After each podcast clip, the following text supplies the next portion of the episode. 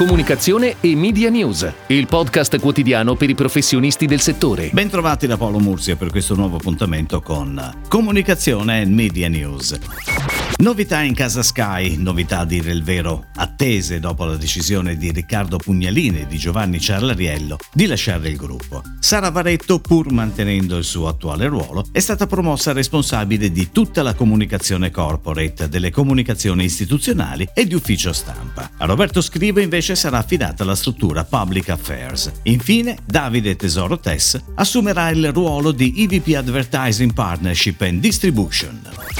Ed ora le breaking news in arrivo dalle agenzie a cura della redazione di Touchpoint Today.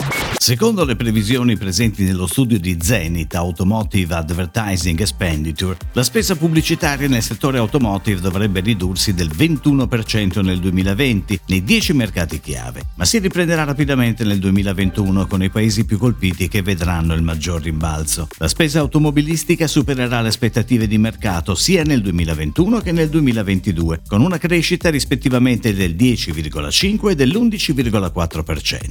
Il digitale sarà il canale trainante. I brand auto venderanno il 9% in più nei canali digitali nel 2022 rispetto al 2019. Anche affissione e cinema avranno una forte ripresa nei prossimi due anni rispetto al 2020, con la caduta delle restrizioni sociali, la fine del lockdown e la riapertura alla circolazione delle persone.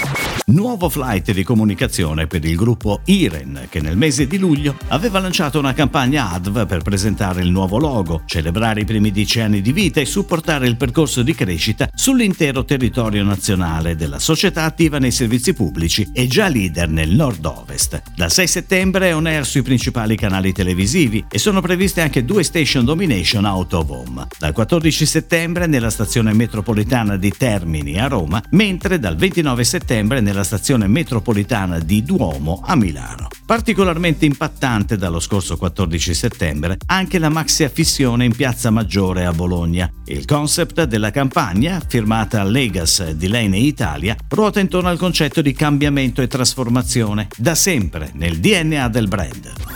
Il primo consiglio direttivo di Yab Italia, eletto la scorsa settimana e riunitosi ieri, ha confermato all'unanimità Carlo Noseda nel suo ruolo di presidente anche per il prossimo triennio. Come da statuto il presidente eletto diventerà super partes e al suo posto, nel consiglio, è entrata di diritto Barbara Sala, CEE Media Director di Coca-Cola. Nei prossimi tre anni dovremo sentire ancora più forte la responsabilità di essere centrali per la crescita del paese, fare un ulteriore salto e lavorare sia sui nostri asset asset più concreti, la formazione, le competenze su temi come brand safety, privacy, trasparenza, le certificazioni, gli eventi dedicati alla cultura digitale, sia su quelli intangibili ma fondamentali per la nostra crescita. Queste le dichiarazioni di Noseda.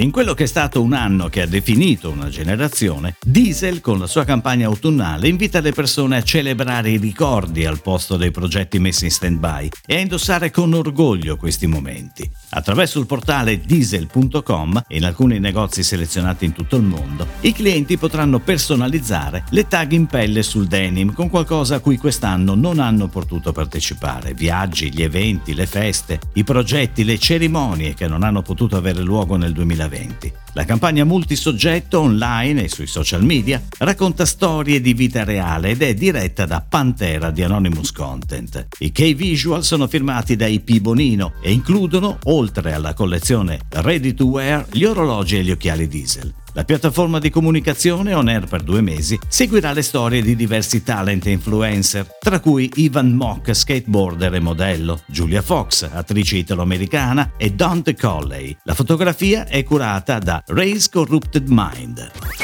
Dazon e Discovery hanno annunciato ieri l'estensione del loro accordo di distribuzione per offrire agli utenti Dazon in cinque paesi la fruizione dei canali Eurosport 1 HD e Eurosport 2 HD. Con il rafforzamento di questa partnership i contenuti di Eurosport saranno visibili live e on demand su Dazon in Italia, Austria, Germania e Spagna e per la prima volta Eurosport sarà disponibile anche su Dazon in Svizzera. L'accordo contribuisce ad ampliare l'offerta sportiva di Dazon, che trasmetterà così contenuti di Eurosport inclusi i Giochi Olimpici di Tokyo 2020 e i Giochi Invernali di Pechino 2022, oltre a una serie di eventi sportivi premium.